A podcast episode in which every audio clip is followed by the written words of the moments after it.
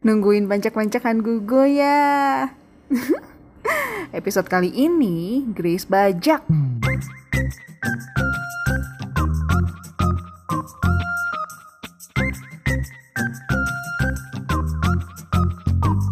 Coffee with Grace. Sekarang aku mau bahas yang ketiga. Yang ketiga ini adalah movie yang berjudul Silence. Film ini bisa dibilang jadi salah satu film terbaik Gong Yoo dengan kisah yang menyentuh. Dan aku pas lagi nyiapin ini gitu ya. Aku belum nonton movie-nya tapi langsung masuk ke list nonton aku. Karena aku jadi tertarik gitu. Dirilis tahun 2011, disutradari oleh Hwang Dong Hyuk. Film ini diadaptasi dari novel yang berjudul Dokani yang ditulis oleh Kon Ji Young dan ternyata terinspirasi dari kisahnya tadi sekolah khusus siswa tunarungu di Gwangju, Korea Selatan. Nah, film ini tuh menggambarkan secara gamblang peristiwa miris yang sering terjadi di Korea Selatan yaitu kekerasan kepada siswa, terutama mereka yang memiliki keterbatasan.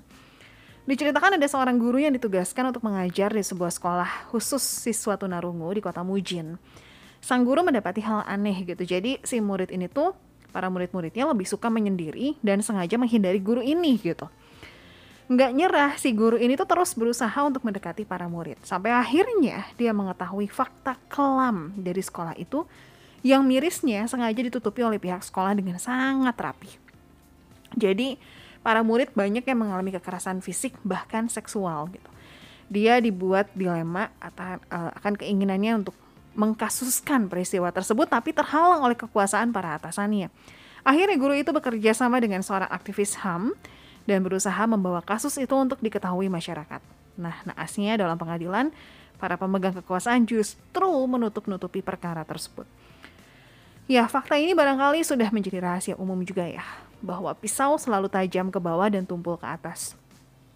Karena lagi-lagi soal uang sehingga dengan mudah hukum itu bisa dibeli oleh orang-orang yang berkuasa.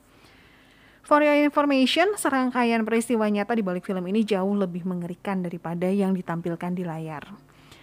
Sampai film Silence dirilis, kabarnya sebagian pelaku kekerasan masih melenggang bebas menjadi guru bahkan gitu ya. Lebih ironis lagi, pemerintah dan penegak hukum nggak mampu menahan mereka dengan alibi keterbatasan undang-undang.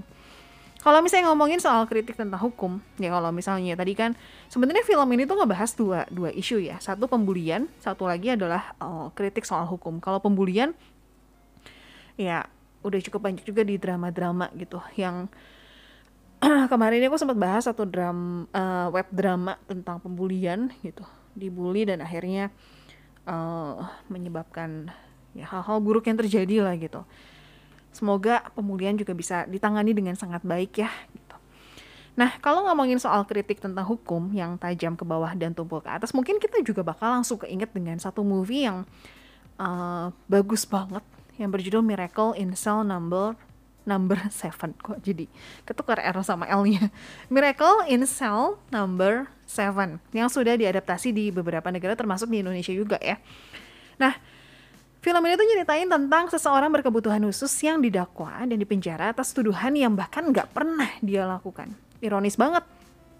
Karena sebanyak apa pun bukti yang dia punya, hukum belum tentu berpihak pada seseorang berkebutuhan khusus gitu diceritakannya.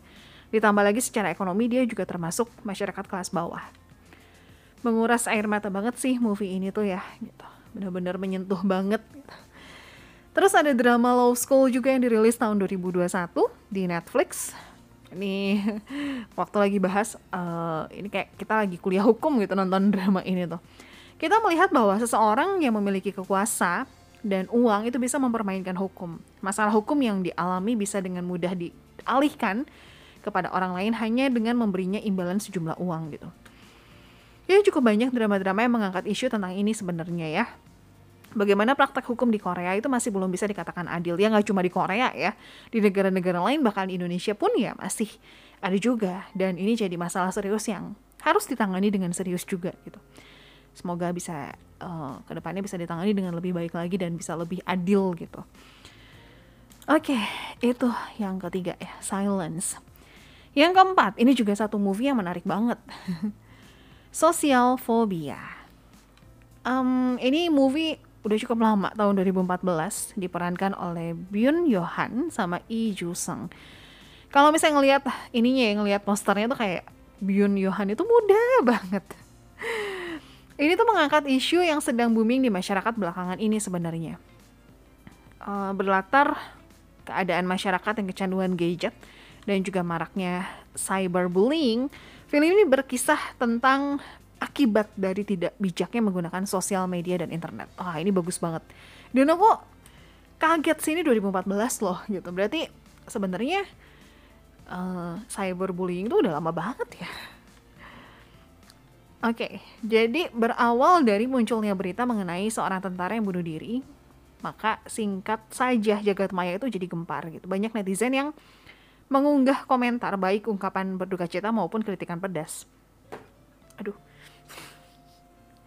Jadi ini ceritanya ada dua orang temen nih yang lagi mempersiapkan diri untuk bisa jadi polisi ceritanya. Mereka tuh cukup aktif main di media sosial dan mereka tuh tipikal yang suka komentarin postingan tentang hal-hal yang lagi populer yang terjadi di Korea gitu ceritanya. Sampai satu hari, mereka tuh emosional banget, bener-bener emosi banget, gara-gara ada artikel tentang kematian prajurit Korea tadi yang sempat aku mention.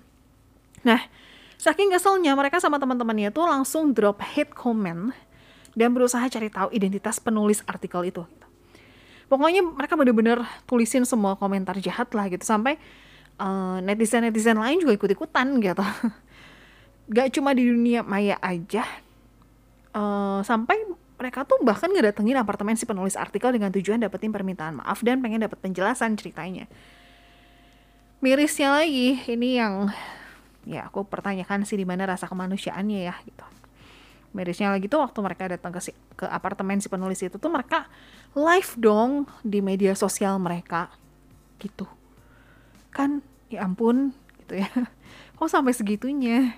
Dan waktu mereka datang lagi live nih live streaming gitu. Bukan permintaan maaf yang mereka dapatkan tapi justru mereka menemukan si penulis artikel dalam keadaan tidak bernyawa gantung diri di kamarnya. Wow. Iya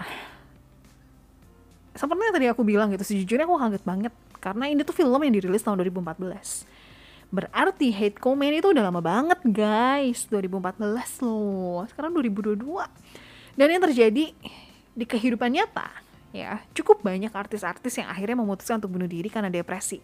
Dan gak kuat dengan hujatan-hujatan yang dia dapat. Kasus penyerangan di internet yang berujung bunuh diri semakin hari memang menjadi semakin marak. Dari cuman sekedar mengingatkan atau cuma bercanda? Kok gitu aja kesinggung sih? Atau ya cuma pengen uh, dapat perhatian dari idolnya supaya dibales gitu jadi hate comment. Untuk itu film sosial fobia ini menawarkan pemahaman akan bahaya media sosial dan penindasan online. So be smart with your gadget ya guys gitu. Belakangan ini juga uh, aku merhatiin gitu kayak kasusnya Sani Dahe terus uh, Song Jia ya. Mereka uh, dapetin hate comment terus bahkan yang mirisnya lagi tuh sampai komentarnya tuh bener-bener yang ih gitu. Disuruh mati bayangin. Kok jahat banget sih gitu. Itu hate comment yang gimana? Ya kamu kalau dapat komentar-komentar jahat komentar-komentar yang tidak menyenangkan ya kamu juga pasti stres kan? Jadi kalau kamu digituin aja ngerasa sakit ngerasa nggak enak ya jangan ngegituin orang lain gitu. Ya ya aku berharap kita semua punya rasa kemanusiaan ya gitu. Jadi pintar-pintar harus benar-benar pintar banget untuk drop komen. Karena jejak digital itu bukan abadi ya. Maksudnya menetapnya itu lama gitu. Dan kalau kamu drop hate comment walaupun udah di delete mungkin udah di capture sama siapa dan bisa nyebar lagi gitu. Ya jadi beneran be smart with your gadget ya.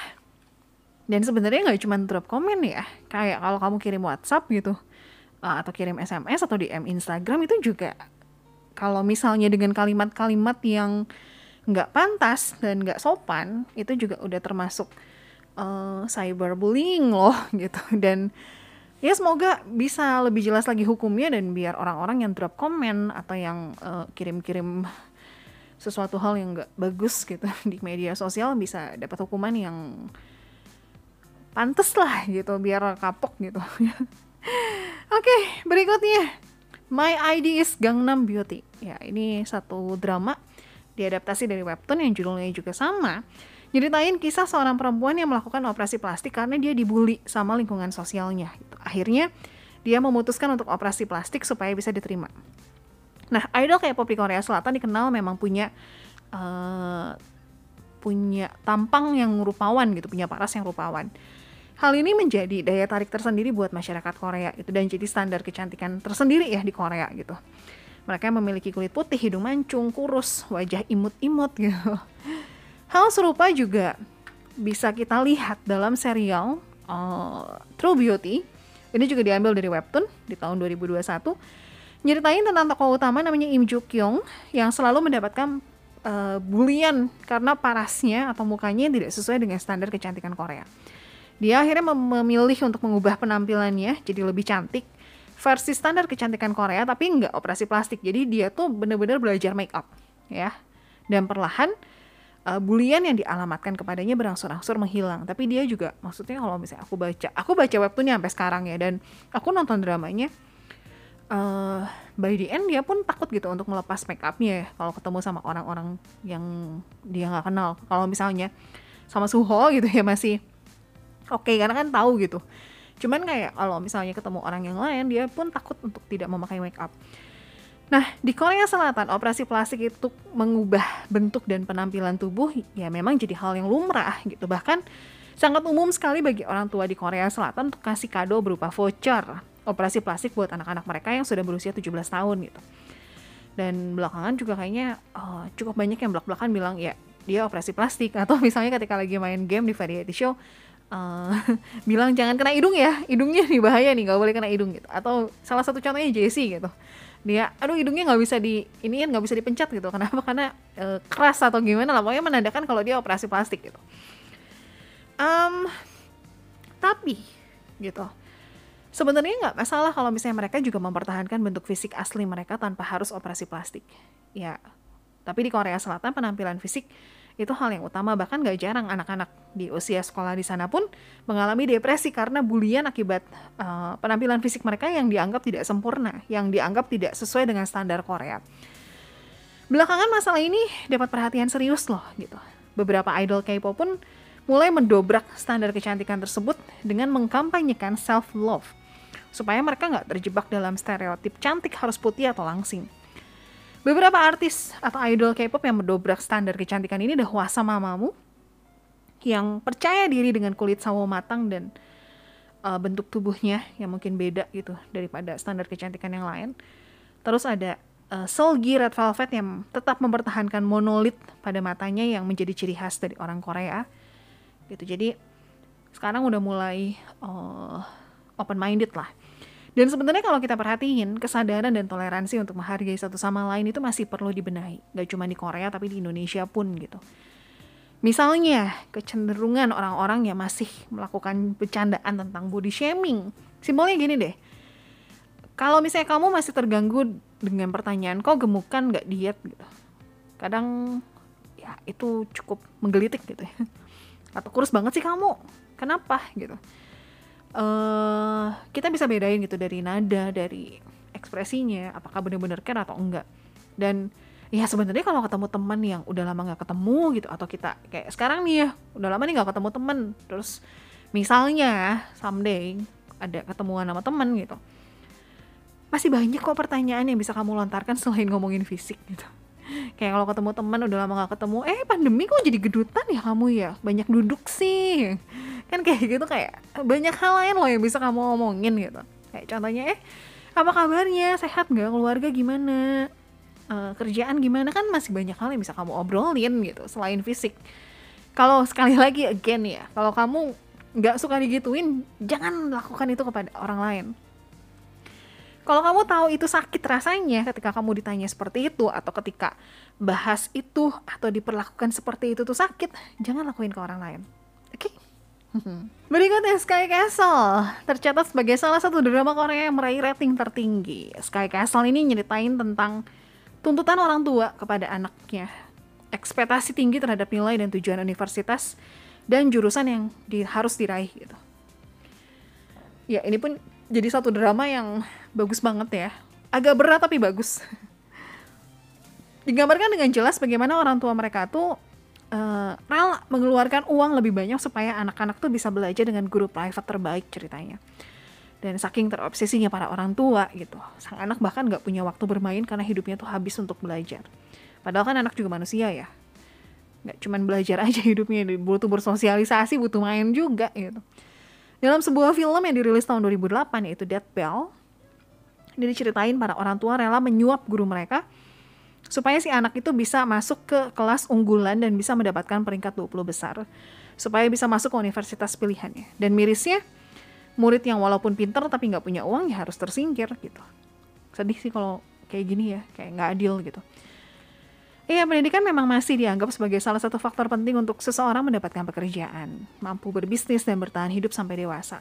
Pasalnya, peluang karir di dunia pekerjaan cenderung mengutamakan seseorang yang punya latar belakang pendidikan yang lebih tinggi. Gitu. Tapi, berbeda dengan generasi milenial saat ini. Selain latar belakang uh, dari nilai, universitas, dan jurusan, perusahaan modern juga turut memperhatikan pengalaman berorganisasi. Terus emotional intelligence, bahkan apa yang mereka unggah di media sosial pribadi. Ini teman-teman yang harus diperhatikan dan harus hati-hati ya.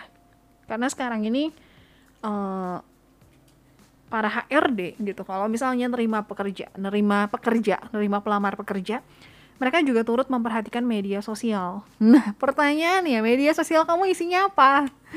Kalau isinya hal-hal yang negatif, hati-hati ya. Karena beneran ini tuh jadi salah satu poin penting juga.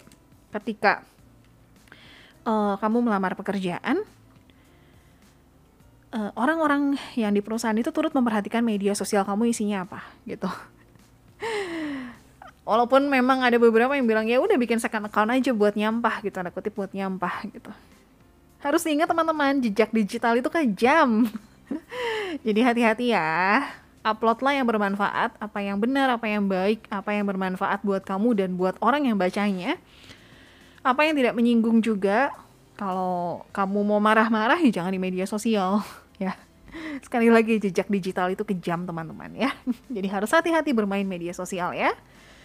Oke, kita lanjutin lagi. Tadi sampai mana? Kan aku lupa.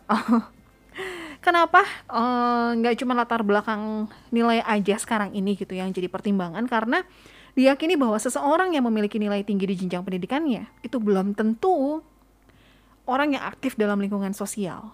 Ya gitu. Jadi makanya ada pertimbangan-pertimbangan lain selain nilai ya. Ya, obsesi orang tua terhadap anak bukanlah hal yang baru di Korea Selatan dan mungkin di Indonesia juga seperti ini ya. Dengan alasan demi masa depan yang baik untuk kamu nanti nak gitu. Tapi harus mengorbankan masa kini si anak kan ya sedih juga gitu anak kan nggak cuma belajar aja ya seperti yang tadi aku bilang tapi mereka juga butuh bersosialisasi dan butuh refreshing juga gitu by the way tingkat bunuh diri di Korea Selatan kan tergolong tinggi ya dan ternyata selain bullying salah satunya Kenapa tingkat bunuh diri di Korea Selatan bisa tinggi? Diakibatkan oleh obsesi yang tidak masuk akal dari orang tua kepada para pelajar, tuntutan dari orang tua, gitu. Jadi harus hati-hati ya, gitu.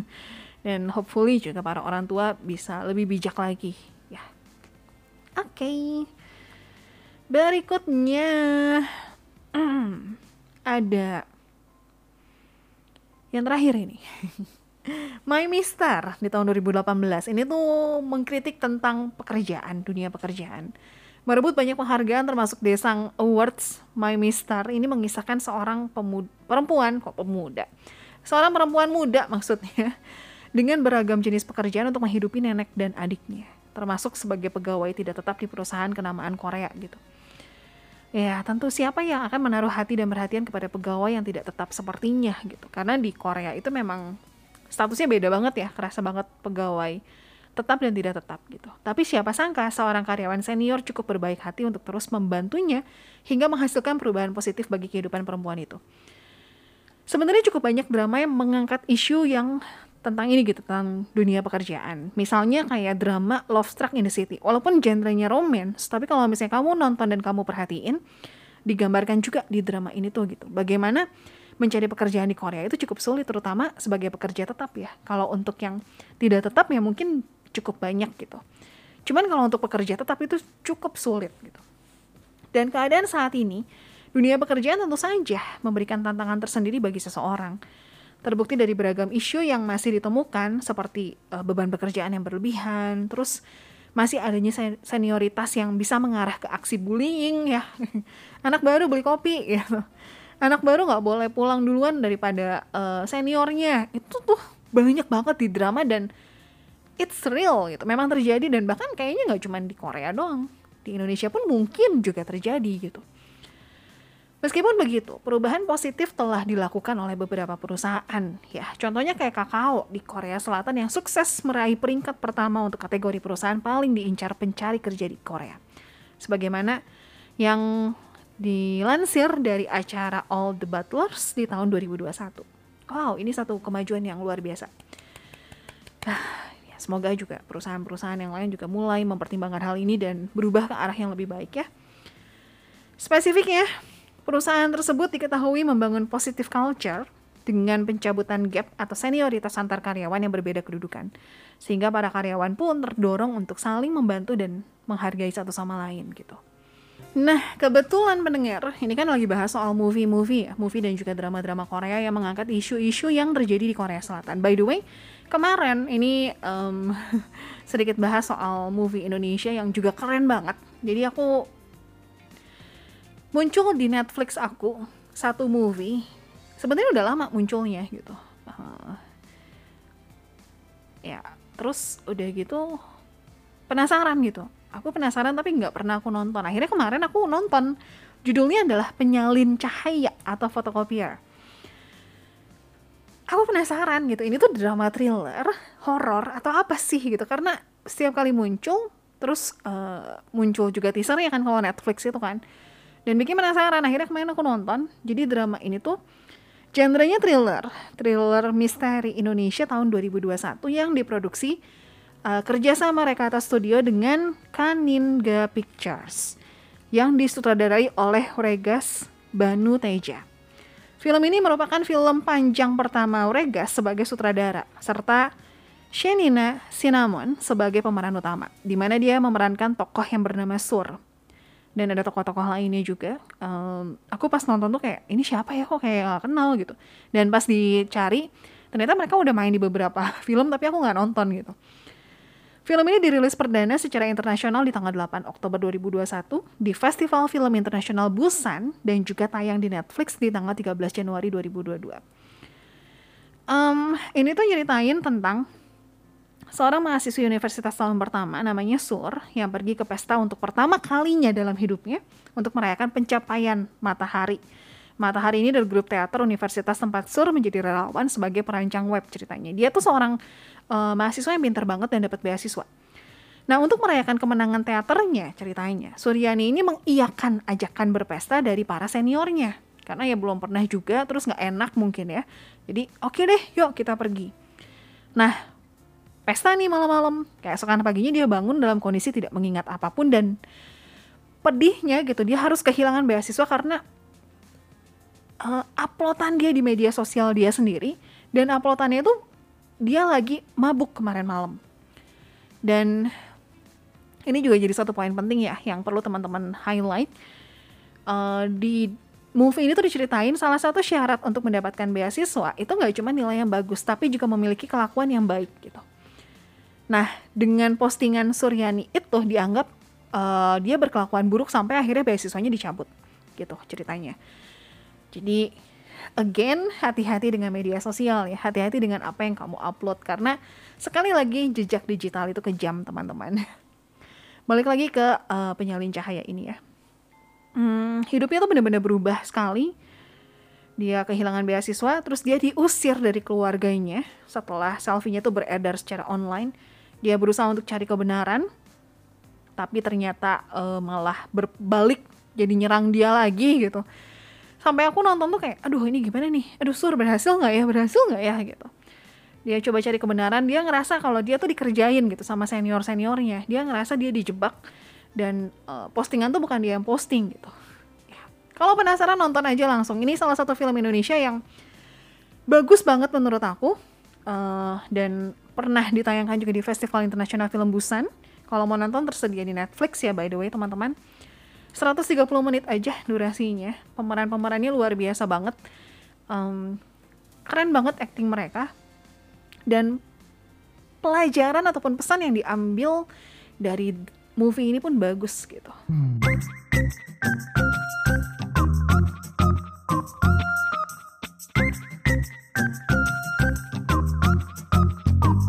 Coffee with Grace